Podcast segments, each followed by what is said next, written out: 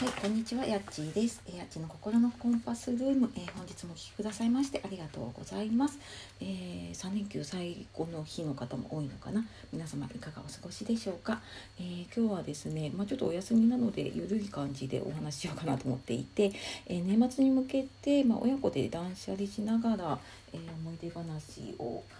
したらどうかなっていうお話をしようかなと思います。でこれ私がね普段あの就活ガイドっていうので就活の相談を受けたりとかしていて、まあ、そこにもねちょっとつながってくる話なんですけれどもあのよくね就活何からやったらいいかとかうんなんか必要なのは分かるんだけどどういうふうにやったらいいかっていうことを聞かれることが多いんですね。でやっぱりなんかその就活って思って始めたりとか私も最初分からなくてねエンディングノート書こうとかっていうのを周りに言ったりとかね自分の家族に言ったりとかしたけれどもやっぱりそれはなんかみんな抵抗があるよなっていう感じでなかなかそこ取っかかりにはならなかったんですよね。でじゃあどういうふうにやったらいいかなって思った時になんか大変なことっていうかちょっと大変そうだなって思うことことねきっかけが必要なんですよね。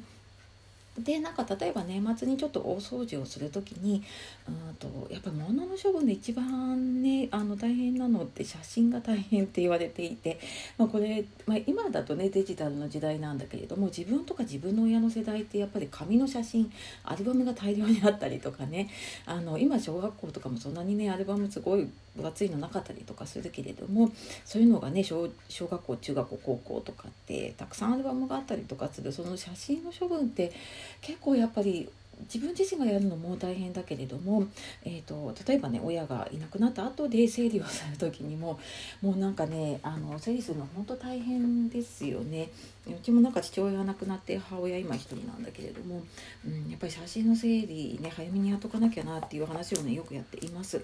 でただね全部捨ててしまおうとかあの一気に大量に減らそうと思っちゃうとやっぱりね難しいので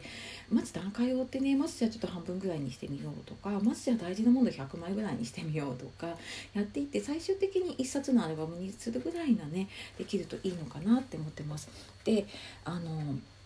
なんかそれもねこう年末年始ちょっと大掃除をしながらうちなんかもちょっとたまたまなんか昔の話をしてた時にねアルバムを見ていてああなんかこれすごいねって、うんと、3世代でね とうちの親私でうちの子供っていう感じでやっててででもなんかその時にやっぱりその写真の量っていうのを目の当たりにするんですよね。で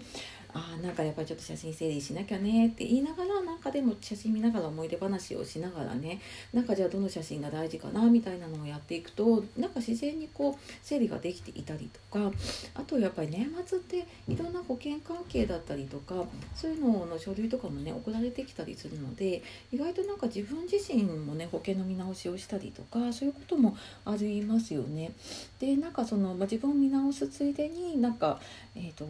親のもねね意外と保険知らなかったりとかするのであのそうそう例えば自分のことをちょっとなんか保険見直してみたんだよねっていう話を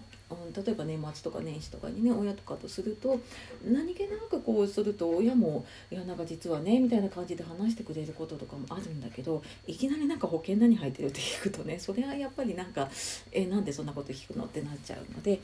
なんかそんなきっかけを作ってねちょっとこういろんなことを断捨離しながらで思い出話もしながらなんか整理していくといいなっていうふうにね思ったりとかしました。なのできっとこれからね大掃除したりとかうんまあちょっと多分ねあの1年通して、まあ、保険だったりとかあとえー、となんだろうな銀行の口座とかもね多分、えー、と年間で記帳したりとかあのちょっと残高確認したりとかねそういう時期になると思うのでうんなんかね何何やったらいいなんか整理しとかなきゃなと思うんだけど何やったらいいかわからないなっていう時にはなんかこのね年末とかっていうなんかそういうきっかけをうまく使っていくと、まあ、自分自身もできてでその話をね多分家族とかとしていくと家族とも自然になんかそんな風にね、えできたりとかするのかななんて思いました。はい、というわけで、えー、今日はですね年末に向けて親子で断捨離しながら思い出話をというお話を、えー、させていただきました、えー、いつもいいねコメントレター本当にありがとうございます。では今日も素敵な一日をお過ごしください。えまた次の配信でお会いしましょう。さよならまたね